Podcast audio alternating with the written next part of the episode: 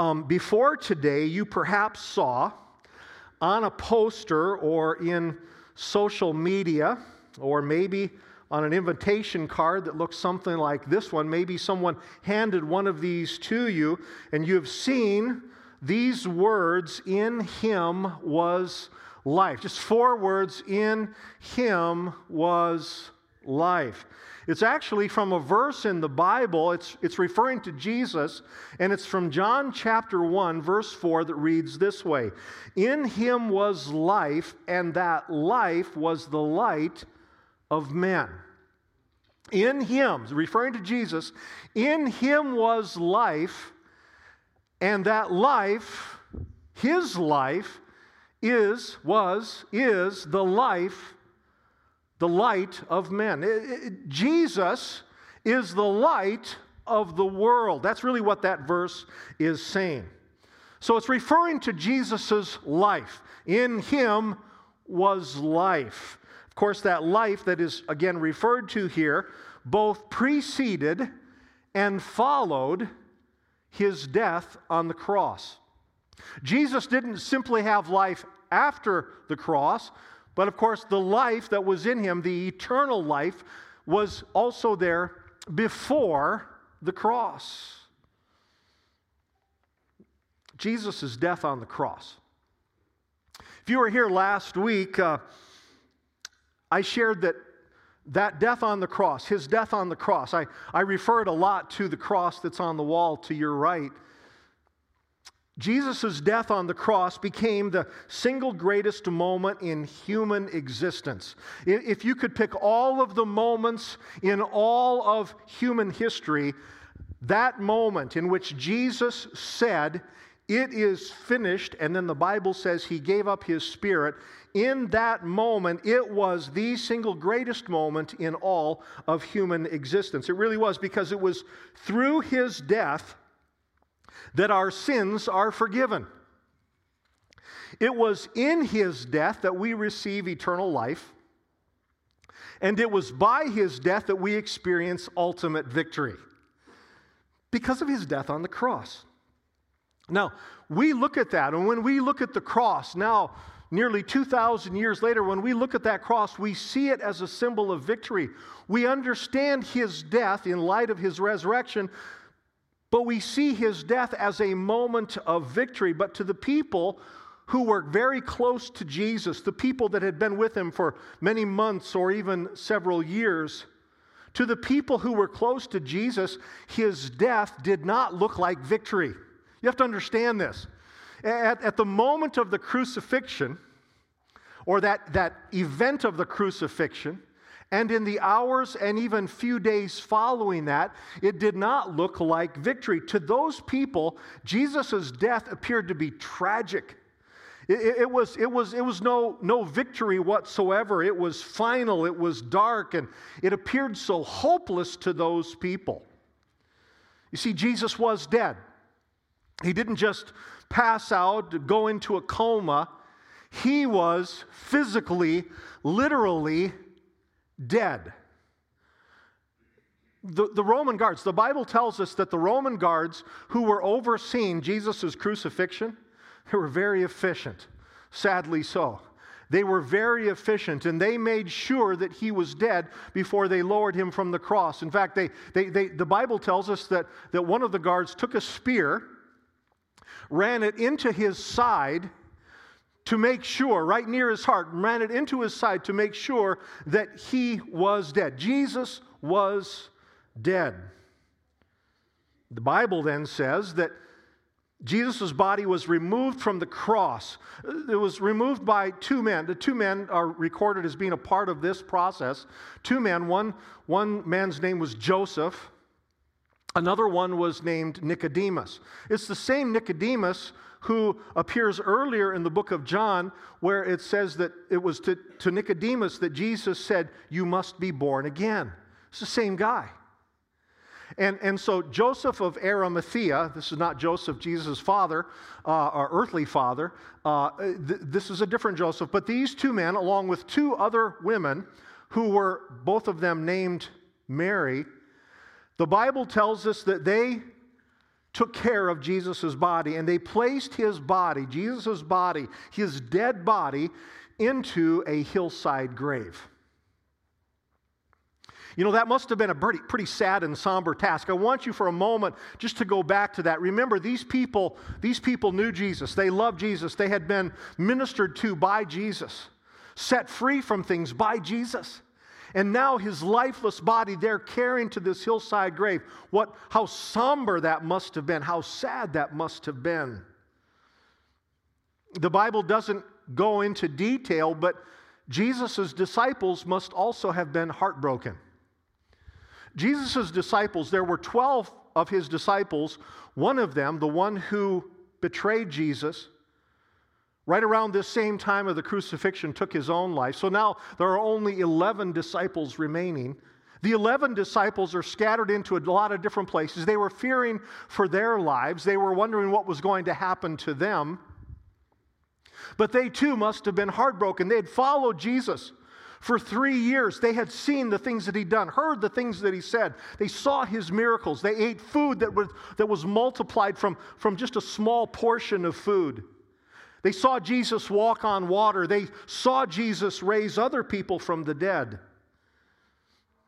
They, they expected something so different. They, this is not what they were looking for.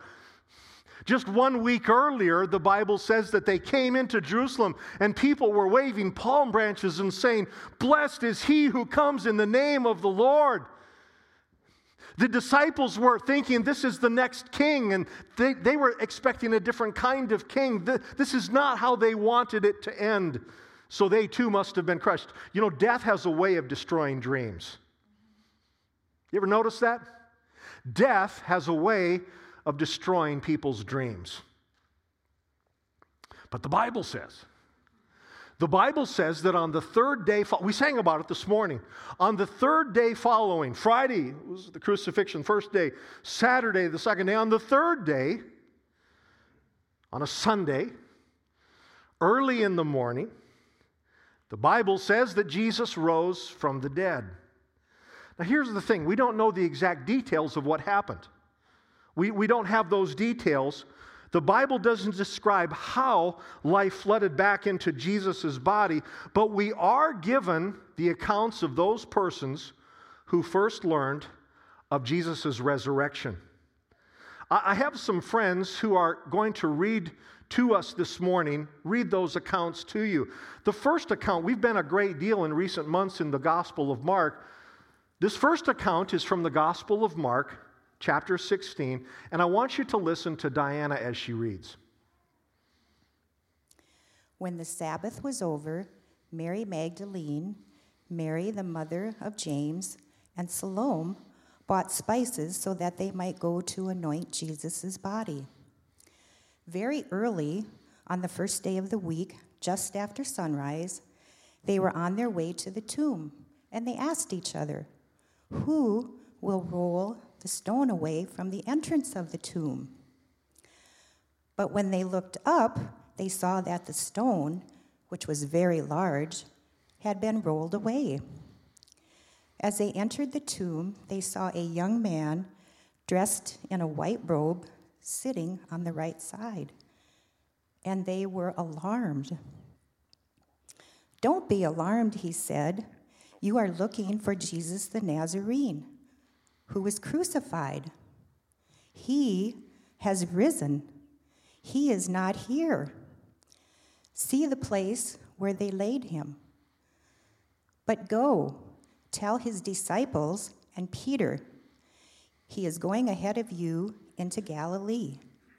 There you will see him, just as he told you. Trembling and bewildered, the women went out and fled from the tomb. They said nothing to anyone because they were afraid. If you can imagine that scene, these women hearing this, walking in, they were expecting something entirely different. It must have been shocking. What they saw, what they heard, the Bible says uh, what you just heard Diana read. It says, referred to a young man. He was, he was an angel. He appeared to be a young man, but he was an angel. He was dressed in this white robe. And what this angel told them must have been absolutely shocking. They thought, again, they thought they were simply going to the grave to make final preparations of Jesus' body. You see, they couldn't the day before because it was the Sabbath day. The Jewish Sabbath day is a Saturday. But now on Sunday, they're free to go and, and, and touch the dead, and they wouldn't be, you know, unclean for the Sabbath. There are a bunch of the, the rituals that were there present at the time. And but they're just going thinking, okay, we're going to make final preparations. This is our last time in which we can minister to his body and then, and then get on with life. They were shocked with what they saw and with what they heard because they learned that Jesus was alive. They, they knew that Jesus, in his ministry, had raised other people from the dead.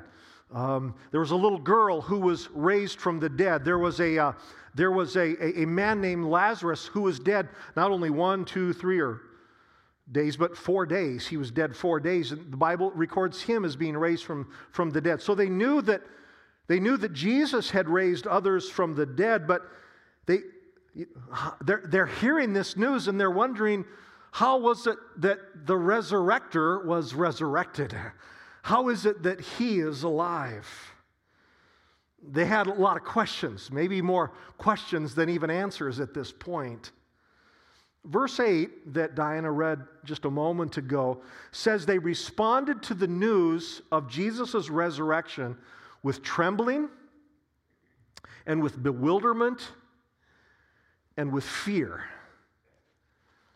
They, they didn't fully understand the significance of Jesus' resurrection. They didn't understand, they didn't have the full picture like you and I have the full picture.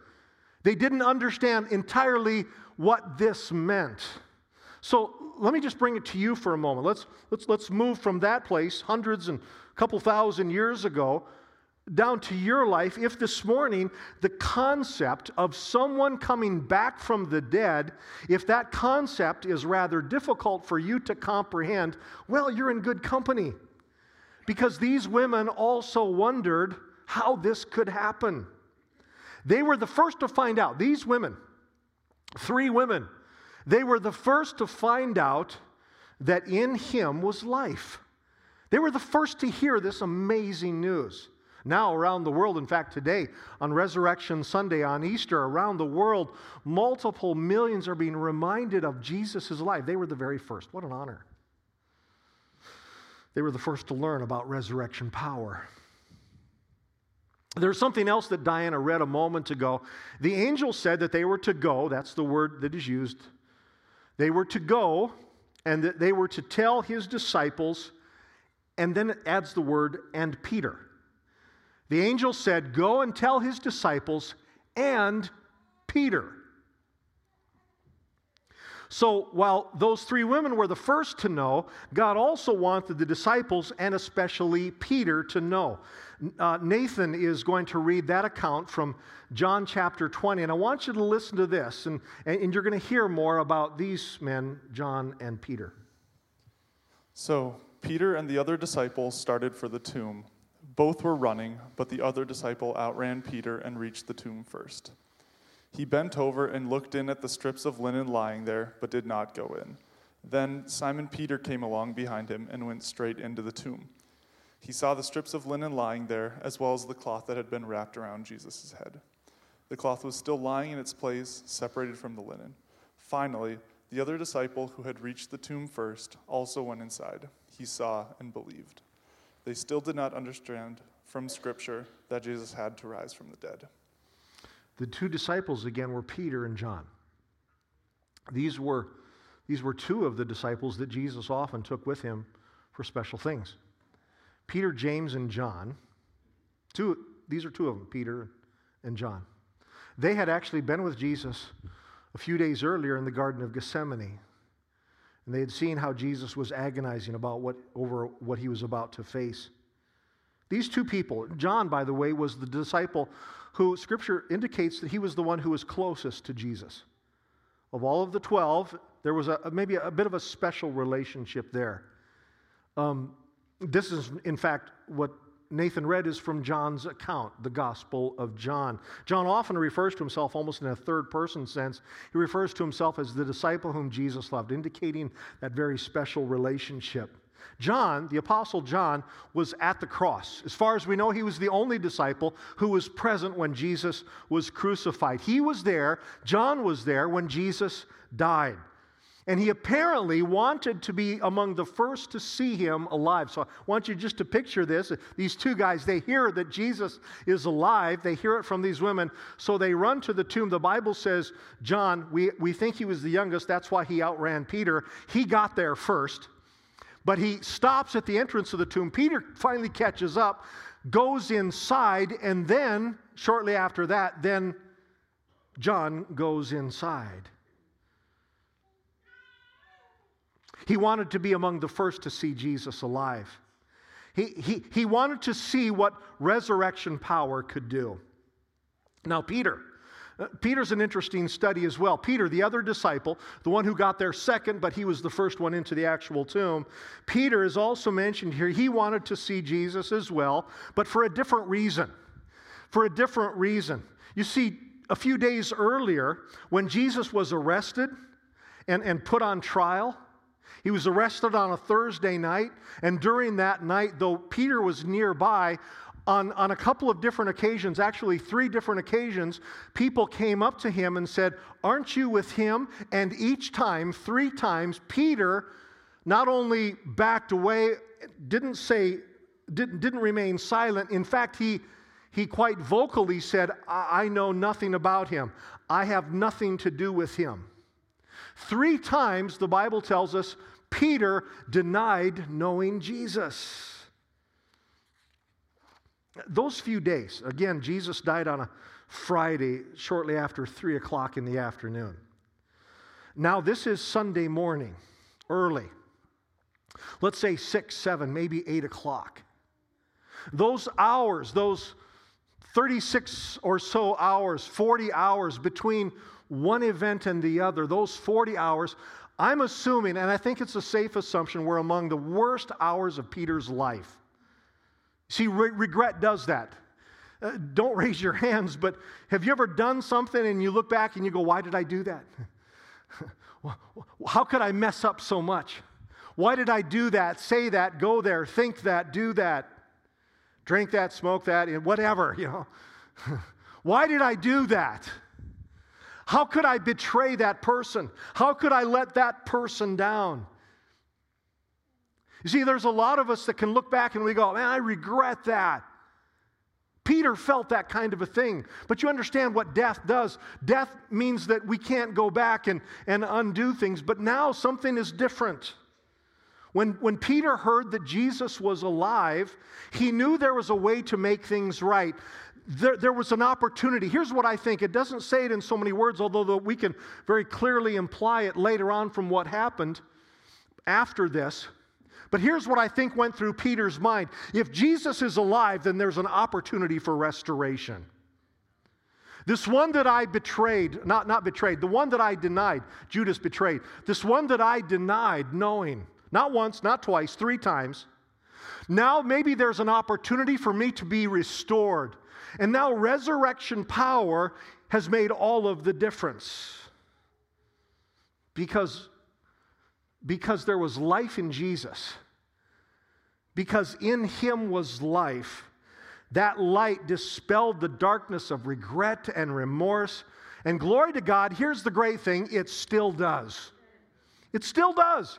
It didn't work just for Peter a long time ago in a land far, far away. It still works today. I'm grateful for eternal life that comes because of his resurrection. I really am. I'm grateful for that. But I'm also thankful for the restoration that is possible right now because of the resurrection. See, here's the thing someday I'm going to die. Oh, newsflash, someday you're going to die as well. Unless Jesus returns first, we're all going to die. And, and, and, and, and then if we're in Christ, we get eternal life. But here's the great thing restoration doesn't happen just at the point of death, restoration can happen right now. See, I know that because I've seen resurrection power operating in people's lives. This is why, this is why I, I, I show up every day because I see resurrection power in people's lives. And I've seen how He has restored so many of you. I was talking with a, a brother and a sister in the Lord earlier, and we were talking about how how, you know, we all have stories, right? We all have stories. some interesting chapters in some of our stories. But the great news is that Jesus restores, He fixes. He didn't come for perfect people, He perfects people, He restores people. And Peter was one of the first to know that. Peter was one of the first to experience resurrection power. Well, many people saw Jesus in the weeks after his res- resurrection. Actually, there were hundreds. But the very first person to see Jesus physically alive, well, her story is also recorded. And I want Dara to read that account to you. This also is from John chapter 20. Then the disciples went back to their homes, but Mary stood outside the tomb crying. As she wept, she bent over to look into the tomb and saw two angels in white seated where Jesus' body had been, one at the head and the other at the foot. And they asked her, Woman, why are you crying? They have taken my Lord away, she said, and I don't know where they have put him. At this, she turned around and saw Jesus standing there, but she did not realize that it was Jesus. Woman, he said, why are you crying? Who is it you are looking for? Thinking he was the gardener, she said, Sir, if you have carried him away, tell me where you have put him, and I will get him. And then Jesus said to her, Mary. She turned toward him and cried out in Aramaic, Rabboni, which means teacher. And Jesus said, Do not hold on to me, for I have not yet returned to the Father. Go instead to my brothers and tell them, I am returning to my Father and your Father, to my God and your God. Then Mary Magdalene went to the disciples with the news, I have seen the Lord. And she told them that he had said these things to her. You know, I've, I've read that many times. Maybe you have as well. You've heard that account of, of Mary Magdalene. And I'm always amazed at it. And I, as, as Dara was reading it, I was just again imagining that scene in my mind. The, the verses that she just read, um, if you were to look at the verses, the, the first verse that, that she read there says that. Um, uh, it, it, begins with, with Mary Magdalene, brokenhearted and weeping. So that, that's how it is in this, in the few, the nine verses that Dara read. It begins, it's, it's quite a spectrum. It begins with this woman who's just heartbroken. See, Jesus has been very important to her as well. She's come to faith in Christ, but now Jesus was dead and she's heartbroken. Uh, she had been healed within her uh, of a lot of stuff, and, and and now he's gone. She's heartbroken. And, and it says that she's weeping because now not only is he dead, but his body is missing.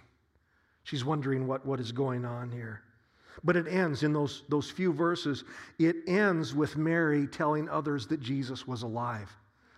I didn't tell Dara how to read it, but I liked how she read it because uh, she, she showed the, the, the, the emotions. It went from brokenhearted to joyous. Jesus is alive all in the span of just nine verses. Everything changed. Everything changed because in him was life. So I want you to get a hold of that. Everything changed because in him was life. What, what we do here this morning, what we do every day as followers of Jesus Christ, because every day I live, we live in the power of the resurrection. It's not just a concept. It's not, it's not a membership. It's not a, uh, it's not a belief system that we simply adhere to and hope for the best. It's not something that we do because we were taught it earlier and we just don't know anything different. We live in the power of the resurrection. Later, later, because everything changed, later in the book of Revelation, which is the last book of the Bible, Revelation chapter 1, Jesus said this I am the living one. I was dead, and behold, I am alive forever and ever. And I hold the keys of death and of Hades. Hades is another name for hell. Jesus said, I hold the keys. You see it before you. I want to read it again. I am the living one, Jesus said. I am the living one. I was dead And behold, I am alive forever and ever. And because of what he did, he went on and he said, And I hold the keys of death and of Hades. Jesus defeated death. He defeated death. You know, we look at death and it is so big, it is so ominous, it is so hard, but Jesus defeated death. We regularly feel the pain of death. We regularly feel the pain of death. Close friend of mine, uh, this message was largely finished last Tuesday night. A close friend of mine, one of my closer friends in college, same age, started our freshman year, graduated together our senior year. He passed away on Tuesday night. Close friend of mine died from cancer. I felt that pain. For a couple of days since then, I just, I just feel it. I mean, this is my, my brother in the Lord, my dear, dear friend, and he passed away. And I feel the pain of that because I visited him in, a hosp- in the hospital in Minneapolis a few months ago, but I, will not see him again, at least on this side of heaven. Many of you, some of you here this morning, many of you actually, have lost someone recently. If we were to go down these rows, there would be somebody that you know, a friend, a coworker, a family member who, who passed away. We weep and we mourn and we hurt. Death is painful. But hear me death will not have the final victory. Death will not have the final victory. If those who died were in Christ, and if you are in Christ, you will be reunited. Let me say that again. If those who died in Christ and you are in Christ, then some great and glorious day you will be reunited. And in that day, though there's some tears on this side, but in that day, every tear will be wiped away because life is in Him. Because life is in Him. like, I'm the living one. I was dead, and behold, I'm alive forever and ever, and I hold the keys of death and of Hades. The accounts that we read, the accounts that you heard, these different perspectives, these different persons from different angles, observing it in different ways, people with different backgrounds. But the one thing that they had in common was resurrection power. They saw it, they experienced it, and they were changed by it. Here's the thing this is, this is more than just stories from a long time ago, but this resurrection power is available to you. Let me say it again. Some of you need to hear this. This resurrection power is available to you. Some of you are experiencing death, and I'm not talking necessarily physical death, but the death of something, and you're just you're mourning and you're broken. Let me tell you something. Resurrection power is available to you. Some of you are living with some of those regrets you're going, I can't undo it. And you're right, you can't. You can't go back and fix things. You know, people say, if I can go back. That's what a silly question. There's no way. You can't go back. You can't, but you can be restored. You can be healed. And that's the best news ever. This resurrection power of Jesus is available to you. I would like the praise team to come or the, the, the, gathering of people that are going to, to minister in, in a moment. We're not done. This is a very, very important time. And I'd like you just to hold, and, and in a few moments, you're going to hear some persons sing a song. And uh, you're, going to, uh, you're going to see the words on the screen. And as they sing, as they minister this morning, I want you to do this. Please Listen to the words. You'll see the words on the screen as well. And allow the Lord to speak to your heart. Every person here. We're not done. I'm going to come back, but I want you to hear this song. It's about resurrection power. The resurrection power of Jesus Christ. And I want you to hear that this morning.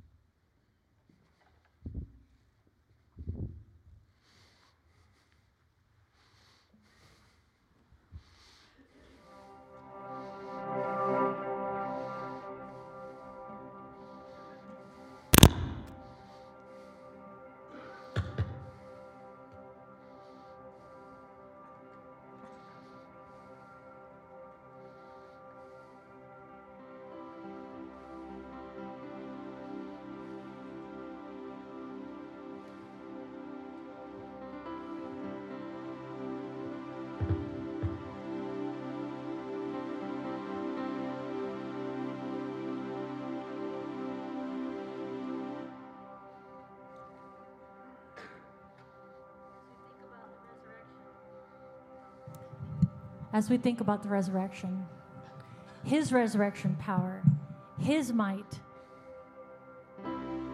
We can live in that resurrection, as Gary was just talking, His power through us.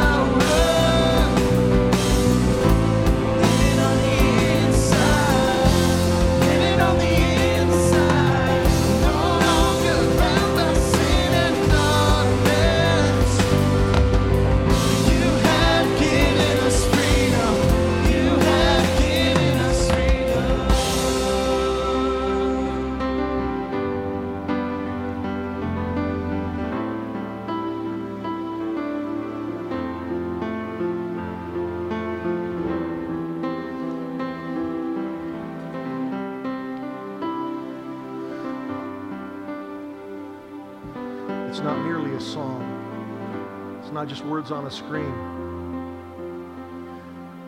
And of course, with all due respect to the word, it, words that were read to you this morning, it's not just a story from a long time ago. It's something very real and very living today. There are some of you here who have never experienced resurrection power. There are some of you here who have never yet experienced new life in Jesus Christ. Not condemning you, not, not in any way trying to put you down, because every one of us, everyone here on the platform, and every one of you seated there today who do know Christ, there was a time in which you didn't. But you can. You can. This morning, there are some of you here that have never eh, yet experienced resurrection power. You've heard it talked about, you've seen the accounts of these, but today is your day. Today's your day. Today is your day to experience resurrection power. The regrets that you have from the past, the things that you can't undo, Jesus can restore. The lostness that you felt, the, the dread, the fear that you have of death the finality that you've seen death that can be broken. This morning, in these very important moments, many of us have been praying for these moments for a very long time because we knew that there were going to be people here today who do not yet have a living relationship with Jesus Christ, people who have not yet experienced resurrection power. So I'm going to ask you to do this. Everyone, please, would you bow your heads? And I want to pray with you, but I want to identify you. I want to pray with some persons here specifically. If this morning you are not sure what would happen to you if you were to die today, I mentioned a few moments ago that everyone dies. If you were to die today, can you say with certainty, I would go to be with Jesus because I've experienced this resurrection power? Can you say that with certainty? If you cannot, I want to pray with you. I want to pray with you so that when you leave this place, you will know, you will know that you have a living relationship with Jesus Christ. But before we pray, before you identify yourselves, I also want to pray with those perhaps who have been, you, you may have had a, a relationship with Christ before, but something's happened There's been some wandering. Between then and now, there are some things that came in and really kind of pushed out your walk with the Lord. You may have always believed in Him and known that He was there, but something has broken that relationship. I want to pray with you as well. So this morning, I'm going to ask with your heads bowed and with your eyes closed. I do want if, if that is you, if you want to, the, the, the, Bible, the Bible says this in Romans 10 19, if you declare with your mouth Jesus is Lord and believe in your heart that God raised him from the dead, you will be saved. That's how important the resurrection is. So this morning, if that is you, would you do this? Would you, two things, just lift up your hand, open your eyes, and catch my eye. When you see me, looking at you, then you can go ahead and put it down. But I, I want to pray with you.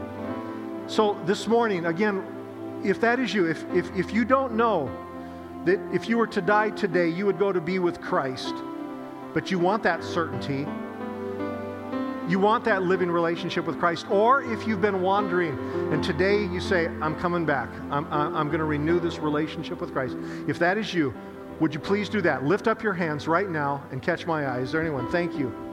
Is there anyone else? Thank you. Someone else? Thank you. And back. Someone else?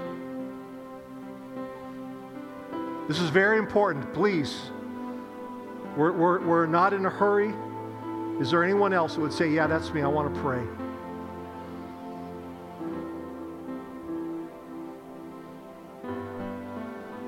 Then I'd like you to do this. Those who raise their hands. Again, the Bible says that if we declare with our mouths that Jesus is Lord and we believe in our heart that God raised Jesus from the dead, then we will be saved. It's not only what we say, but also what we believe.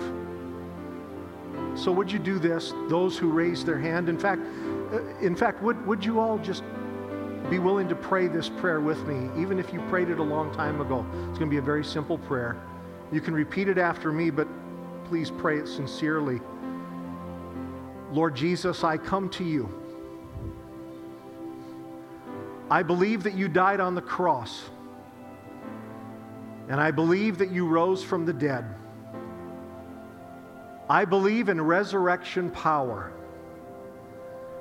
And I need that power in my life. I declare you as Lord, and I ask you to come into my heart and forgive my sins. I want to follow you all my life. I pray this in Jesus' name. Help me stand. Help me walk after you. In Jesus' name, amen. Now, if you could lift up your eyes this morning, I want you to uh, stand, would you please, across the sanctuary. And we're going to close in prayer. Can we sing this again? Can you do that again? You guys up to it? Can you do it again? Sam, are you ready? We're going to do this again. And, and by the way, now he's going to lead us, but um, the words are going to be up there. So if you want to sing it, you certainly can. We'll just we'll sing it through once, and then we're done. God bless you this morning. We're so grateful that you have been here with us at AFA on this great Resurrection Sunday. And by the way, tomorrow it's Resurrection Monday, and Tuesday it's Resurrection Tuesday, because we live in the power of the resurrection. Right. Amen. May the Lord bless you as you go in the power of the Lord Jesus Christ. Let's sing this on the way out. And feel free to sing along.